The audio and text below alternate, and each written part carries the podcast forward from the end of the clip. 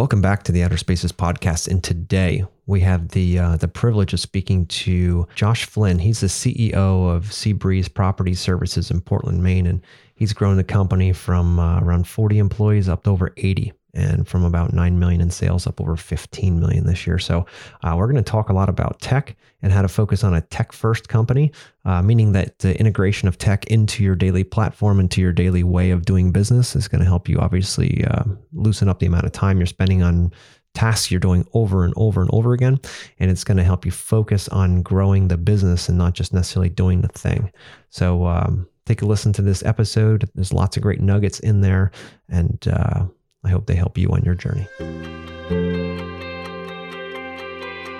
Hello, and welcome to Outer Spaces, a podcast dedicated to empowering designers and contractors in the outdoor living space.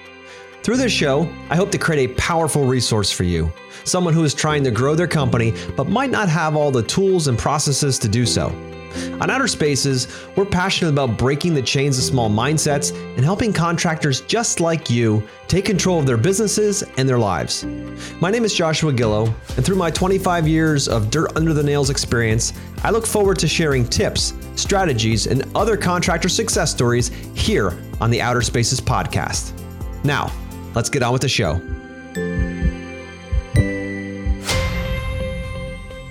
Hello, everybody, and welcome back to the Outer Spaces podcast, sponsored by Yes Express, where we teach you how to get more yeses with less stress. So, today, I have the uh, special privilege of having a great conversation with, with the CEO of Seabreeze Property Services in Portland, Maine. Uh, he has grown his company from roughly 40 employees to up over 80 and uh, he's also taken revenue from over 9 million to he's going to hit almost 15 million this year. So um, it's really i'm really excited about having this conversation on how he's scaled. And one thing i really want to focus on in this conversation is about how he's used his tech first approach to be able to empower and impact his employees and his team members so he can reach those goals that he keeps setting up for himself. So um, joshua flynn welcome to the show. Hey thanks for having me. Appreciate the time Absolutely. So, uh, tell us a little bit about uh, about your background. I love what you know what we have to talk about today, but I want to get a little sense of who you are, where you come from. Have you always been in this industry, and how did you find yourself here? Yep. Yeah. So um, I'm originally from uh, originally from Maine. I I left the state uh, for about ten years when I went to college um, down in Virginia. And then after that, I served the United States Peace Corps for uh, a little over two years um, in environmental com- uh, conservation education. Uh, came back to the states, and unlike now, it was it happened to be very difficult for me to find a job. So I uh, I ended up on a uh, cut flower farm in Central Virginia. Um, on about 10 acres. Uh, there, I kind of got the opportunity to manage some folks and, and sort of understand nuts and bolts of a small business. Um, I met my wife there, and then we ended up moving back to Maine. Uh, did a couple of small jobs trying to kind of like get established, buy a house, do all that kind of stuff. Um, I ended up working for a smaller uh, landscaping company in my hometown. Um, after about one summer with them, it kind of became apparent that they didn't really have enough work for me, and I was I was just working in the field. Um, so Seabreeze had a posting for an account manager. Uh, I ended up uh, being hired, but just as a field supervisor. This was in October of 2016. Um, and then after uh, the company had just been acquired um, uh, by a private equity company, and we're transitioning ownership to a new leadership um, scheme that next spring. And when the new CEO took over, um, that's when I kind of moved up into management. And then over the past six years, I've been able to kind of um, gradually climb throughout the company. And I've been either co president or CEO now for Seabreeze uh, for about four years.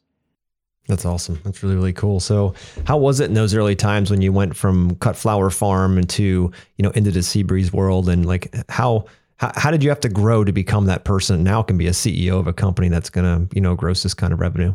Yeah, so I I definitely had you know, I had some technical skills on like the horticulture side and could at least like speak a little bit of that language. Um, but when it came to like managing employees and sort of working with customers and things like that, um, there was a lot of on the job training. I uh, I tried to latch on to some of the folks who'd been at the company for you know ten plus years and just really understand you know how they did their job. Um, there were a couple account managers when I started, and I just tried to learn as much from them as possible. And then, you know, to understand and learn like the technical parts of the job and sort of all the things that the field um, employees were responsible for.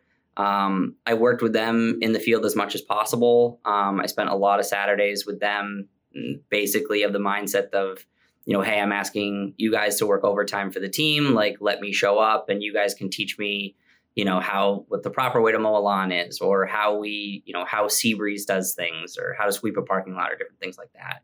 Um, and then just built kind of a you know camaraderie and respect from there. And then i was able to kind of you know build build systems and processes for all of those folks to kind of succeed whether it was initially with my team of you know 10 to 15 folks and then you know, gradually as I moved up and being responsible for more and more, um, just sort of tweaking and extrapolating those things to larger groups of folks. And then, uh, yeah, just keeping everybody involved in the processes as we went along. Because um, they were the ones doing the work out in the field, they're the ones who work with the customers. Um, they have the most hands on experience. So I just, over the past few years, have tried to create a place where they can kind of, you know, have support and just do their jobs because they know how to do them and do them well.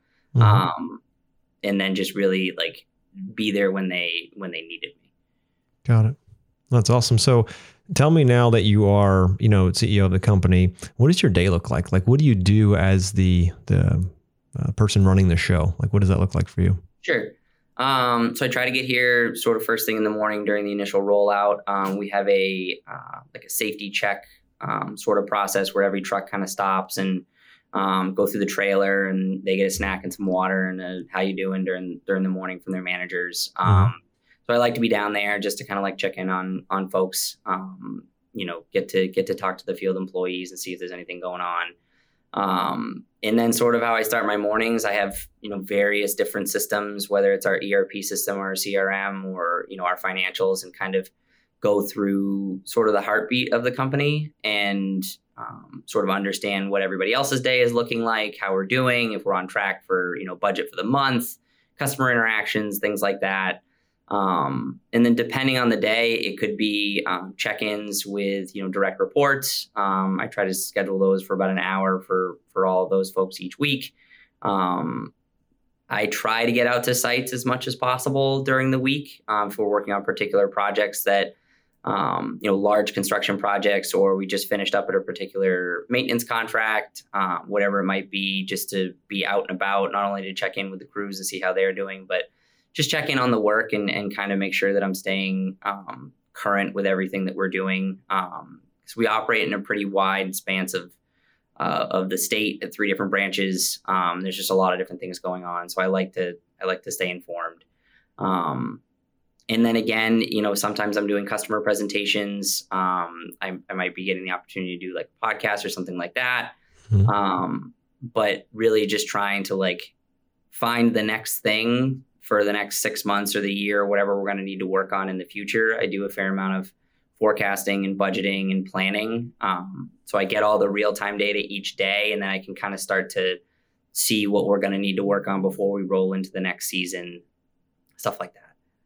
That makes perfect sense. And how have you found the most effective way to become that person that can do this kind of thing? Because I can imagine on the cut flower farm or when you started out, this wasn't part of your world, right? This was a very different life. And now you had to evolve into this role, right? And become the person that could look at the financials and understand and extrapolate and think about forecasting and what are we going to do next? Like, what are the next obstacles coming up that'll slow the company down as the leader? You need to be very cognizant of them and figure out how to clean them out before you your entire team gets there, right? You got to be right. way ahead of the pack. So my question for you is how did you become that person that could lead a team like this?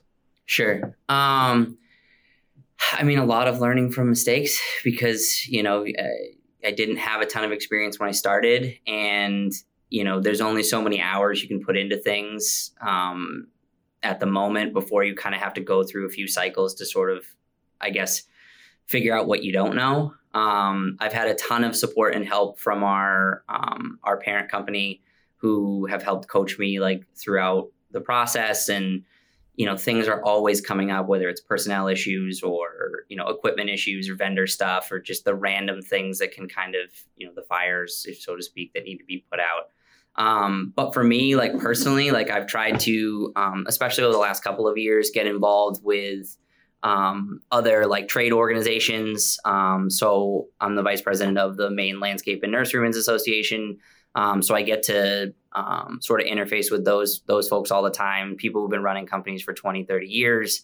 Um, through a, uh, a, family business organization in the state, I've been able to do like CEO dinners and different forums and things like that. Mm-hmm. So it's really just like a for me, it's like a continuing education of like I'm I'm certainly not you know, I haven't been doing this for 30, 40 years. Like I definitely don't know everything. So I'm always trying to like seek out and find folks who have experience, who've, you know, been through the daily grind of a small business and whether it's landscaping or some other industry. Um, I try to read as much as I can. Um, I can't say I'm like a voracious reader, but mm-hmm. you know, whatever the whether it's a, one of the business classics or or something else that's coming up, um, I try to just stay stay current. Um, I've done some leadership courses uh, through the university system or um, different organizations throughout the state. So it's really like that's some stuff that I've been able to work on in the evenings, you know, a few times a month, three, five times a month, something like that, um, just to try to stay sharp and, and keep building. Um, and just, you know, when you go to a, a three hour seminar or something like that, you're probably not going to come away with like, you know, groundbreaking material, but there's always one or two little things that you can kind of integrate into the business um, just to get that, you know, quarter, half percent better on on whatever you're trying to accomplish. No, I love that. I love that. And I heard it from someone who I highly respect um, years ago, and they said when you read a book or you go to a seminar or something, your goal isn't to you know try to take fifty things away from it. If you do, that's great. But the reality is, if you can get one, yep. one nugget that'll change something substantial within your business or your life, it's a win right? And there's oftentimes I'll be reading a book and I'll be like, oh my goodness, this is just so boring, like or whatever, and like reading through it, I'm like, just hold on for that nugget, and all of a sudden I get yep. there and I'm like, wow, like this yep. changes everything, and then I'm like, all right, we're good. Sometimes I'll finish it, most of the time I do, but if not, then I'm like, okay, I got the one nugget, and it it sets a different expectation for that, uh, you know, for acquiring that knowledge and not being like you know, I have to get 50 things. I'm fail at this. I couldn't focus, whatever. You know, okay. it's just looking for that one nugget and you have never I have an idea of where that's going to take you. But no, I love that. And so when it comes to, you know, growing as you obviously have, um. If you had the opportunity to go back, we're to play a little game here. If you had the opportunity to go back um, when you first started on this journey to CEO, um, and you could sit down with yourself on a park bench. We're going to Forrest Gump you here, and you're going to have a conversation with yourself. What would be some type of information you would give yourself starting out to get to where you are now? Like, what would you tell yourself coming in the future? I mean, it's really like some more.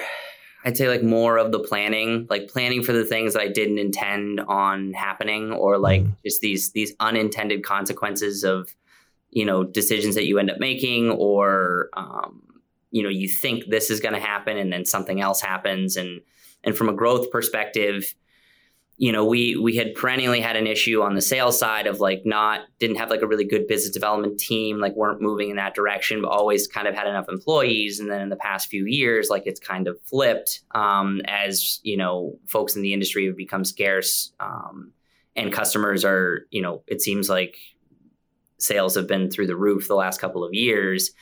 Um, so I, I don't necessarily know like anything specific, but it's I'd say like just like the resource planning and the allocation and the understanding of like what the market was going to be like, which I'm not sure anybody prior to 2020 probably understood what the last couple of years were going to be like in general. Um, but uh, that that's that's pretty much it because it's uh, you know we're a very we have a very distinct snow season and we have a very distinct you know grounds maintenance season and it's you know we run like almost two completely separate businesses so just to it seems like each year like we've got one thing like really really in sync and then something else kind of falls off. And then we kind of flip the script the next year and and you know hopefully this year it seems like we have all the pieces moving in the right direction.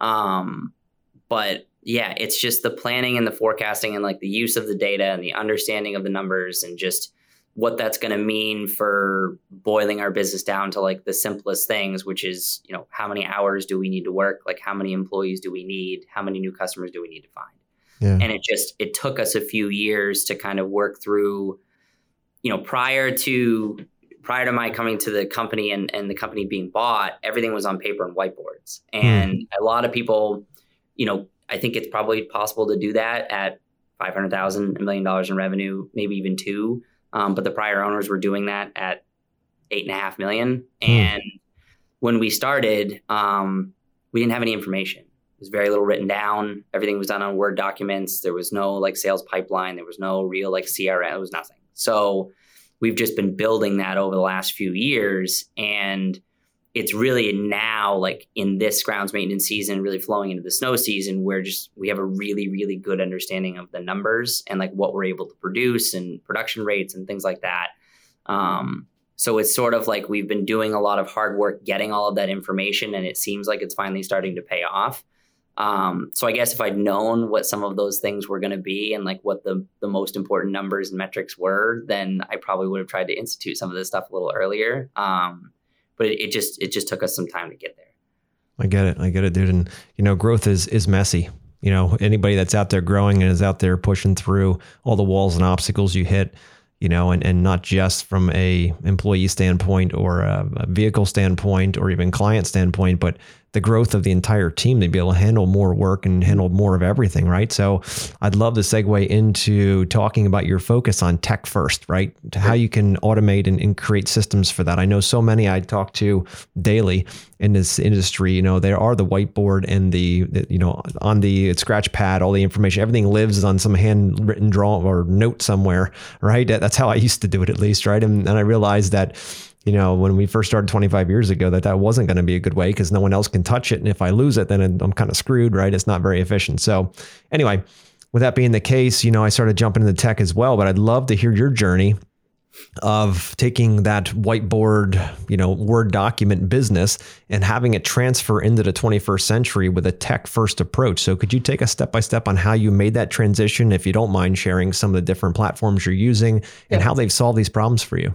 Of course. So when I started as an account manager and was basically handed like a stack of, you know, maintenance contracts and was, you know, basically like execute this, all they had on them was like a number for how much the service cost. Hmm. And when I was sending crews out, I was like, man, I am not even really sure I know how to, I can build a schedule because I don't know how many hours are estimated. I don't, I don't know what any of this stuff is supposed to take. So I started just with my little section of, of the company of, you know, tracking employees' times on particular tasks, you know, on a day-to-day basis that first summer that I that I was um, in account management because I just didn't know. I, I, didn't know what to tell anybody. I couldn't even tell a customer like, hey, like this is I think how long it's gonna take. Mm-hmm. Um, and you're just like working in the dark. And I definitely didn't know whether our team was profitable or what services were profitable. Um, I know that everybody on the estimating side was like estimating like different labor rates and it just kind of was like all over the place. So our parent company was is very tech first and like very supportive of like um, the new initiative. So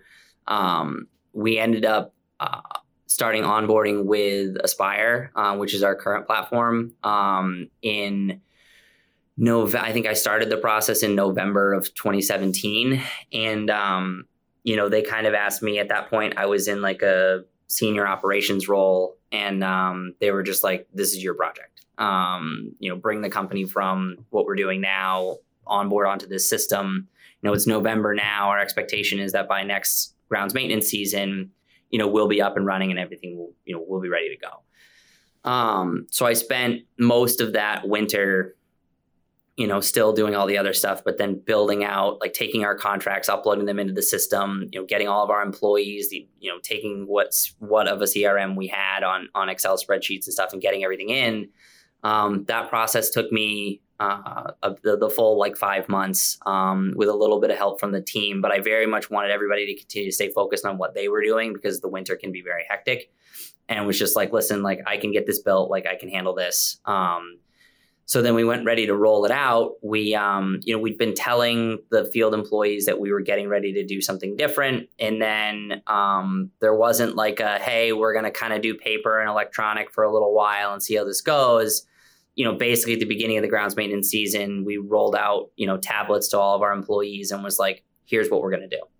Um, and it was a little bit of a shock, and some some folks in the field weren't super pleased about it. Um, even though it's it's less work than them, because at the end of the day, your supervisors would normally have to go and fill out timesheets where they were, all this other kind of stuff. Um, but the system just gives you a schedule. You just punch in and punch out all day. It's fairly simple. Um, and uh, that first summer was a little rough um, just getting everybody used to the technology. Um, whenever you set things up in a system like that with a company of our size, like inherently six months down the road, you're going to be like, shoot, like I should have done that differently. So each, you know, each season I'd go in and kind of, you know, ask the rest of the team, like, hey, what do we need to change? What do we need? What's going to work better? What information do we not need? What information do we need to start gathering? And then we tweak it year after year after year um, because the system runs very differently from uh, the grounds maintenance to the snow maintenance season. Um, and and over the last you know four years, like I could not at this point like imagine a world without it. Um, if we didn't have the system, I anticipate we would probably need at least five to six more um, overhead staff um, just for the um, cost of goods sold maintenance on like the receipt side and the job costing, um, mm-hmm. the invoicing that it does that's virtually automatic um, the templates and the estimating and all the building that gets done, you know, they don't have to do what we did when we started, where it's like, hey, type in the customer's information, all that other kind of stuff. You're just building everything and everything kind of flows into it automatically. And then from an estimating standpoint, it's like if you know the inputs, as in like the hours and the amount of materials, like it marks everything up. It gives you the pricing, everybody's consistent pricing. Um, you know, there's an approval process. So I approve uh, the majority of estimates that go out just to make sure that everything looks right, that nobody's kind of going off the rails just to sell a job. Um, and then it track, you know, it's the time, it's time tracking. So we don't use a different system for that. It, it just, it covers so many different facets of the business that makes, and, and probably the most important thing is that everybody in the company speaks the same language. Like yeah. it's the system that we use from the field staff all the way up through management. Um, you know sales and estimating you know you can kind of see the direct result of their work when it gets translated to the field crew when they're told how much time they have to do a particular task or how much mm-hmm. in materials so it creates a good dialogue between sales and operations because all the information's there and you know it's it's led to you know less like finger pointing and arguing about you know well that's unrealistic or this and that whatever um, because what we've empowered the employees to do in the field is like give us the information. Like use the system correctly, punch in, punch out, add the right materials. Like the better you do on that end, the better estimating we're going to be able to do in the future, which is going to make your job easier down the line because our times are going to be realistic. We're going to sell jobs that can get done. Um, so I think everybody kind of understands their responsibility and how important the system maintenance is. Um, we've layered on um, uh, HubSpot for all um, uh, initial deal flow coming into the company. Um, we get a lot of inbound calls. Uh, we don't do a ton of marketing. We're we're certainly the largest vendor in our area and have been around for um, 27, 28 years. So uh, you know we the leads are difficult to follow and I, we don't want to lose track of anything and we take a lot of pride in that you know no matter what customer calls they're at least going to get to talk to a person because what we continually hear in the industry is like, oh yeah, I've called six people and like nobody calls me back. Like yep. that doesn't happen with us. Yeah. Um, you know, whether we can do the job or not, because I just think it's important because who knows what that customer is going to need in the future and whether they want to reach out to us again. So before it kind of gets into Aspire and we start muddying all the rest of that data, like HubSpot is a good um, sort of starting point for for what the you know the top end of the sales funnel looks like. Um, and in terms of other technology, um, you know, Land One is something we've started using in the last couple, uh, about the last year. Um, it's really great for, we do a lot of commercial um, bid build work, and uh, it's really helpful for doing takeoffs and has made the estimating process like just that much faster. Because um, with those, there's a lot of timelines and deadlines, and churn is really important. Um, you know, so we have two folks in house that that handle that stuff. Um, and uh, trying to think of if there's anything really else that we utilize heavily. We, we try to utilize fewer platforms, but go really deep into what they're capable of. Makes um, sense, yeah. so we don't have to learn multiple different sort of languages, mm-hmm. so to speak. Um, yeah, I mean, we use something called Planimeter. It's a it's a small uh, program. Um, I think it's Mac based only, but it helps to map out our properties. Um, so when we agree to a contract, whether it be grounds maintenance or snow, um, the customers know the service area. They know where where we're going to push snow, like where we're expected to do what work and when. Um, and you know, we take a lot of pride in, in putting our proposals together and having them be very professional and and concise. Um, so there's not any conflict down the line, and the customer knows exactly what they're going to be paying for. So that's just another aspect of that. Um, yeah. Josh, I have a question for you. The you mentioned uh, earlier about you know all the systems they put in place and how they've taken over and made that one language for the company, which is so important. One narrative, one language. Everybody does it the same way. You have consistency. Uh, you don't have one person out there bidding projects low because they want to bolster their sales goals for the month, and then the you know the company's taking the beating for it um, and and profitability. But and you mentioned a little bit about how you get your teams to do this, right? When it comes from corporate down, you know, uh, there's a very high probability that people will be like, "Oh, great, they want me to do that. Like I have to do that."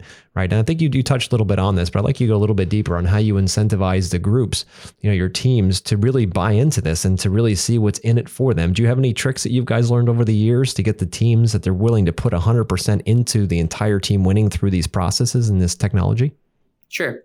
So I think from the outset, it was really just about making everybody's jobs easier. Mm-hmm. And I think when you understand like what's in it for them, that you're not just trying to get all of this because initially like it seems like a really big brother type of thing like, yeah. oh you want to track every second of every job that i do so like i said before like with the field staff it's like no like we need this information to determine you know not necessarily whether the crews are doing a poor job but like what does real look like like what yeah. are we capable of mm-hmm. and and then there's outliers like you can tell when somebody's going slower than somebody else and you need to you need to work operationally on efficiency and things like that um, but it's just about getting getting smarter and not having to work as hard to understand how we need to improve. And so for for the field staff, like it was really about like the quality of this information is going to make your job easier down the line because we're going to have realistic expectations for what you can accomplish in a time frame. Um, from a management staff, it hasn't really needed much explanation because you know the folks who were used to having to do everything by hand now the system does almost everything automatically yeah. um, you know they bought into like those processes fairly fairly easily and quickly but i think one of the more important things is like we we're a fairly like transparent company when it comes to financials so each month i will do a like a an hour long like zoom conference with everybody who's in management um, and then a couple of folks who kind of split field and management duties as well. So when we go through like something like the P&L or like our free cash flow or like anything like that, it's tough to if they don't have like full buy-in into the rest of the system, what we've been trying to do is create like where the translation is. Like, oh, when you do this out in the field, like this is what you see in Aspire, and then like this is how it translates to our financials and how we end up becoming successful. Mm-hmm. And there's incentives and bonuses, you know, regarding company performance. Um, and for field guys, like there's a little bit of an incentive monetarily for like Aspire maintenance and how good they are at, at managing the system because it's just our data is so incredibly important. Um, but like the connection between like the field giving us the right information and then sales selling to the correct margin, the correct hours, and you know um, materials and all that other kind of stuff. Like at the end of a month, like they can see how all of that stuff translates into the financial success and stability for the company, yeah. and everything kind of seems to tie together. And I, I, think there's been frustration in the past of like, well, we've been doing this, but it's not translating over here. And now within the past year, we've we've started to focus like a lot more just specifically on gross profit and for um, our like operations managers and account managers and sales folks, like really gross profit per hour. And the system can give us all that information. So when we start a month and our teams have scheduled out everybody in the company for the month, you have a pretty good picture of like where we're going to end in 30 days, which mm-hmm. a year ago, like it was like day to day, week to week. Yeah, yeah. So it's making it's making their jobs easier because like now they're the ones forecasting out what their performance is going to be. So if I have the question of like, hey, where are we going to find an extra twenty thousand? They're like, oh, like yeah, uh, maybe I can move this around, or like we can be a little bit more efficient here. When in the past they'd be like, I don't have the tools to answer that question. Yeah, makes perfect so sense. So that's again like everything I've I've tried to build into the system and all the tweaks and changes we've made have been to you know reduce administrative burden on everybody in the company so that they can focus on the important things day to day you know making sure the field staff have what they need and are accomplishing their goals you know for the estimators and the sales folks speed and churn of proposals so that we can get to as many customers as possible. So whatever we can do system wise to make that stuff happen like that's what we've prioritized and not to make it this like you know burdensome you know menial tasks that have to get done on a day-to-day basis um, for little to no benefit that anybody understands. Like just that's what we've tried to avoid at all and that makes perfect sense. And you know, as a field person, you know, it would, it's very frustrating when the kind of the office or the man dictates down you need 71 hours to do this project, and you're like, well, how the hell is that going to happen? Like, there's no way. I don't know what they're thinking in the high castle. Like, you can do this. This isn't real. Every project's unique. Every project's custom. How do you possibly start getting you know production rates from from that? How can you give me that time? Uh, that I have to work with to do this project. Mm-hmm. And to your point, you know, when you have the team invested and they see like, all right, well, if, if you think it's going to take 81 hours instead of 71, then I need to know that, right? So we need to have these projects categorized and constantly watch so that when we bid another one very similar to it, we'll know, okay, well, the last one took us 81 hours. Let's give them 81 hours. That's what they need, right? Or how can we be more efficient? So for the buy-in, you mean you already said it, you know, what's in it for me is what they're thinking. Well, what's in it for them is in the future, they get the opportunity opportunity to be part of that conversation by giving the information as they move through in real time mm-hmm. right so that's that's the important part i know when i first started out in business it was like all right well every project's so different what's the point of even you know capturing this information why would i even start writing it down because as soon as it took me 121 hours to build this patio and landscape for a client, the next one was 145. The next one was 98 because it was close to the street or whatever. And like, how do you possibly get your hands around those production rates? But when you finally start looking at the longer numbers, like as you say within the system, right, and then the team start putting together, that should take about 80 hours. And if it doesn't take 80 hours, what kind of equipment do we need to get in there? What what kind of skill set do we need to work on? Yep. What kind of systems aren't in place for this? Because we know humans can do it in this time. So now it's not just individualized where it, oh, just happens to be a really good leader in the, on that team that can get it done fast. It becomes company wide because now they have each has the same skill set and uh, equipment and all that's needed for it. And then you know with confidence that it can be done in that time frame. And then the team realizes it can be done and they make it happen. Right when they have right. a goal, a time, they're like, well, I can do that. I, and then then there's a little thing called competition, right? You throw that in there, especially with guys, and we're like, damn straight, I can get that done in that time. I'm going to bring it in 71 hours instead of 81. you know? Yeah, and it's it's it, you know it's really particularly for this year you know we didn't we didn't have the best like um sort of construction project year like last summer. So we, we took a lot we took like a hard look at like a lot of just the pricing and the estimating and what we were doing. And i feel like there's just like a huge confidence boost when you know it, say last year we were giving folks like 20 hours to do what was realistically a 40 hour job like you know crew shows up on site immediately the supervisor is just like I, I just, there's no way we're going to get it done in the time they've asked us to do it. So let's mm-hmm. just do it. And then there's not really a, a, a, you know a left and a right there. Like they don't really know how fast this is supposed to go. And at the end of the project, they're just going to be like, guys, it wasn't possible, so we just did it. Yep. Now what we're seeing is with it being a little bit more accurate, when they understand that the goal is attainable you know, there's a lot more confidence. You know, they don't feel like they have to rush or to cut corners or to do things that are going to cost us money in the future because we have to do warranty work or repairs. Um, and then when they know like that the goal is attainable, now they're trying to come under time.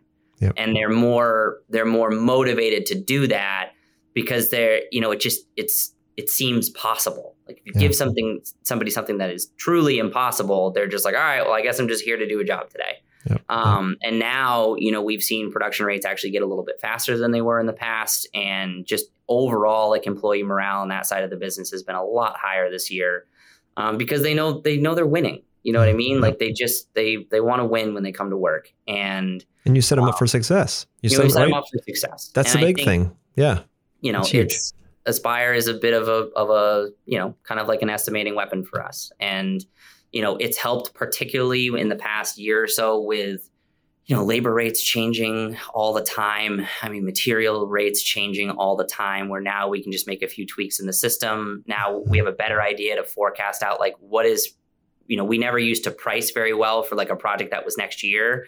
And now it's like no no no no. Now we have a good idea what's going to happen. Like let's set different labor rates. What's we can price things a year or two years out. And we're just smarter about all these processes because we have the information of how it's affected us like the last couple of years. It makes perfect sense, dude. It makes perfect sense. Like back to you know what we were just talking about when it came to like running the the first uh, sub four minute mile, right? When Roger Bannister ran the first one, and then he's like, "Oh, it was impossible. It's impossible." He did it, and next thing you know, within a year, there was a ton of people that ran a sub four minute mile because somebody showed that it was possible. Sure. You're like, oh my God, it's not impossible. I can actually do this. Well, if he can do it, I can do it. It's the same mm-hmm. thing will happen in the organization when they start seeing a project that's, you know, like you'd mentioned, a 40 hour project. Like, I can bring that thing in 30. Watch me.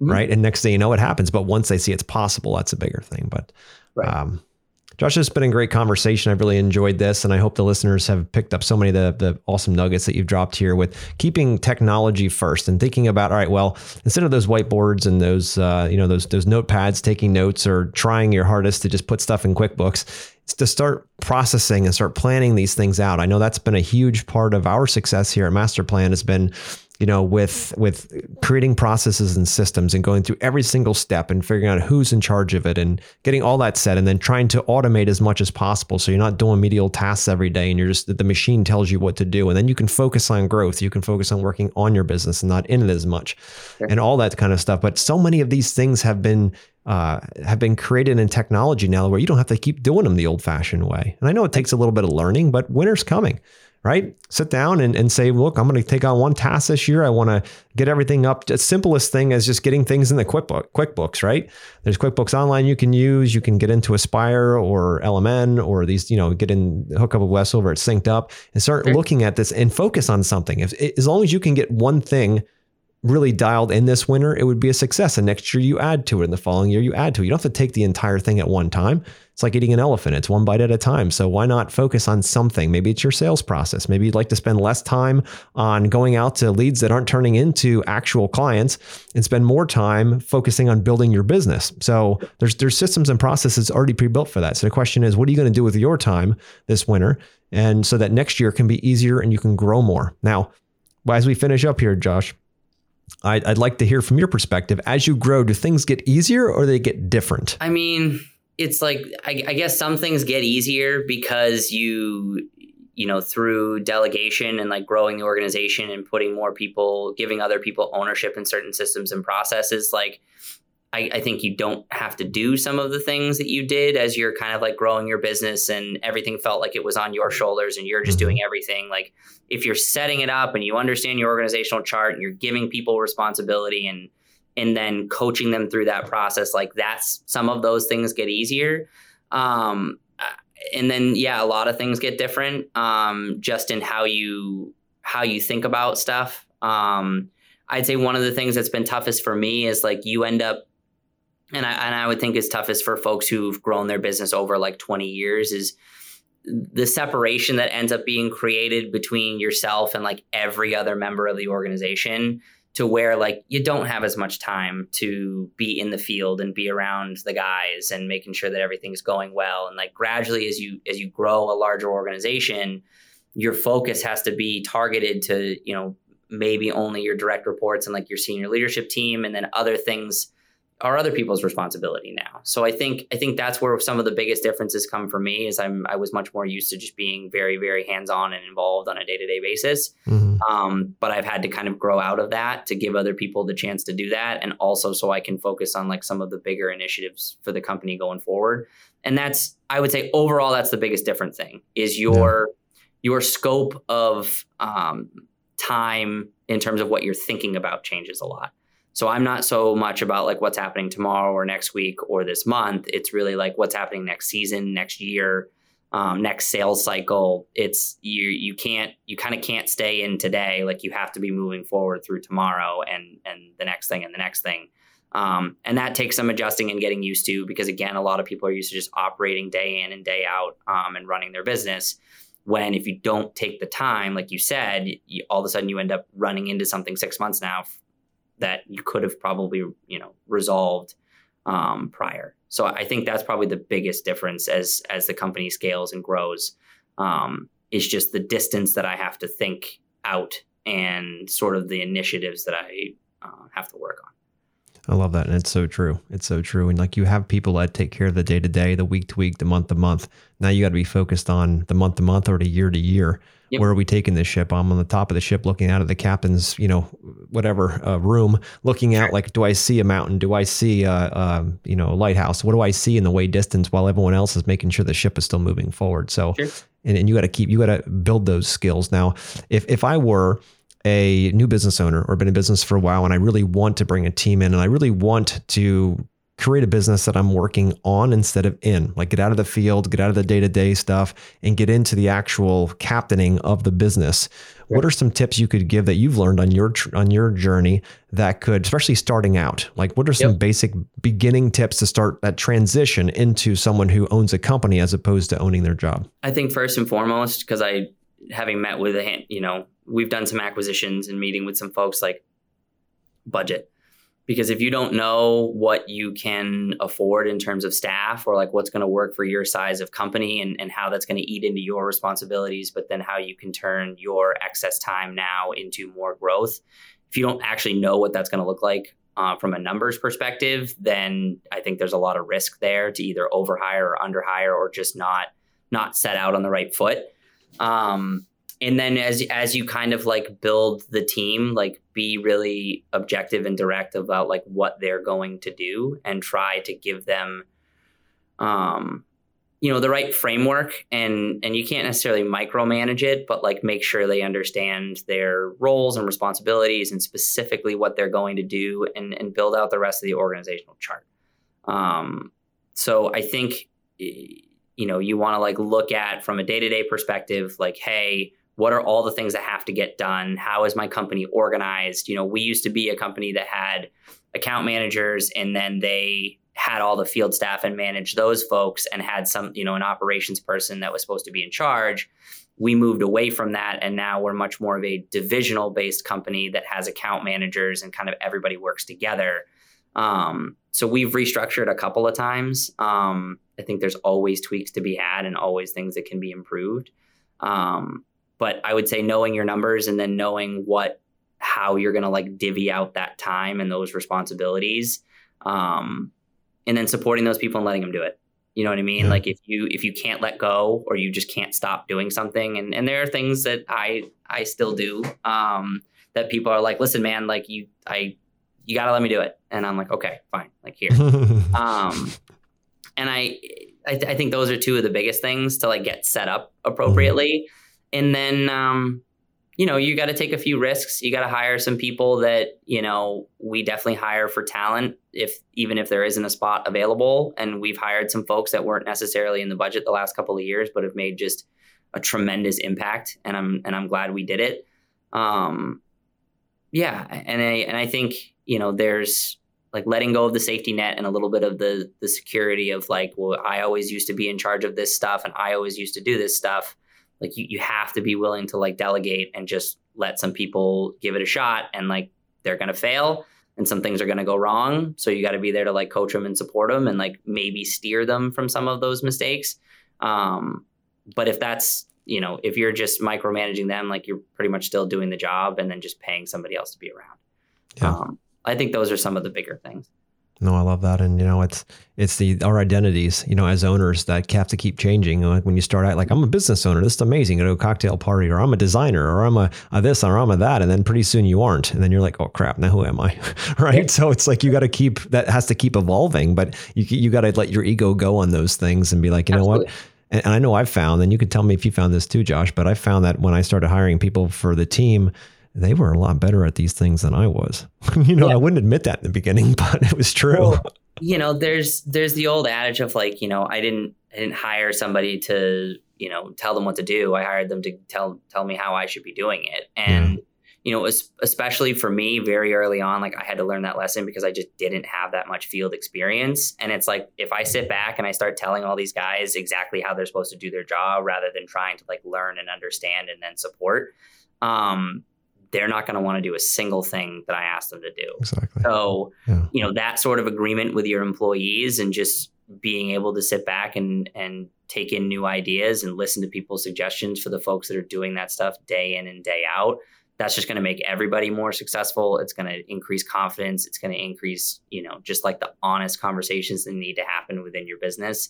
Um, because I, I, think as a business owner, and, and I don't own the company, but you know, for being in charge, like you can be blind to some things just because you mm-hmm. have an opinion about it, and it's important to consistently take in more information, you know, from everybody else around you, and and frankly, hire folks like if you surround yourself with a bunch of yes people, like that's that's not probably going to be the best thing for you down the line. Um, obviously, you don't want like antagonistic folks who have a bad attitude and just tell you everything's wrong all the time, but just people who are going to be, you know, capable and open and willing to giving you like the tough information when you need it, and then willing to work on it when you guys come up with a solution. Um, I love that. Yep. I think are just you know, super important stuff. Yeah, capable and competent, right? So that's and someone that's willing to take a stand and say, no, that's not how it should be done because uh, right. that's the to your point. If you have yes men and yes women around you, and you're they're just constantly kind of you know throwing logs on your fire to make you look better, you're not going to last long because that's not the kind of team dynamic you need in order to succeed. Sure. Um, you need somebody that's going to call you out on your shit, and they're going to call you out to your face, and that's agree. how you grow, 100. Mm-hmm. percent So. Josh, I could go on all day talking to you. I, I love conversations like this. You're just full of great information. So, if I was someone listening and I wanted to reach out to you, what's the best way for me to do so? Yeah, so uh, LinkedIn's great. Um, you know, Josh Flynn, Seabreeze Property Services. Um, if you go to our website, there's a you know you can call the office and and talk to Kristen. Um, she's going to ask you a ton of questions about what, what you want. But mm-hmm. um, yeah, those are two easy ways. Uh, but LinkedIn seems to be the easiest.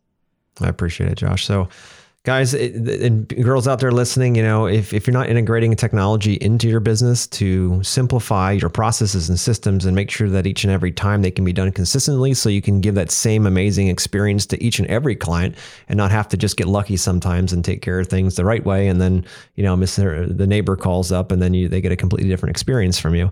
Um, get in the tech. You know, uh, Josh said about uh, Aspire. There's a tons others out there. You know, the goal here is to be able to release your mind from having to think about all the little daily things that are done over and over and over again and focus more on working on your business.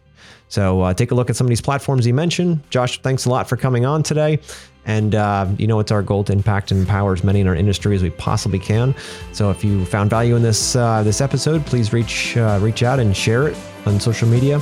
It's going to help get more and more people um, the information they need so they can be successful too. So thanks for listening, and we'll see you next week.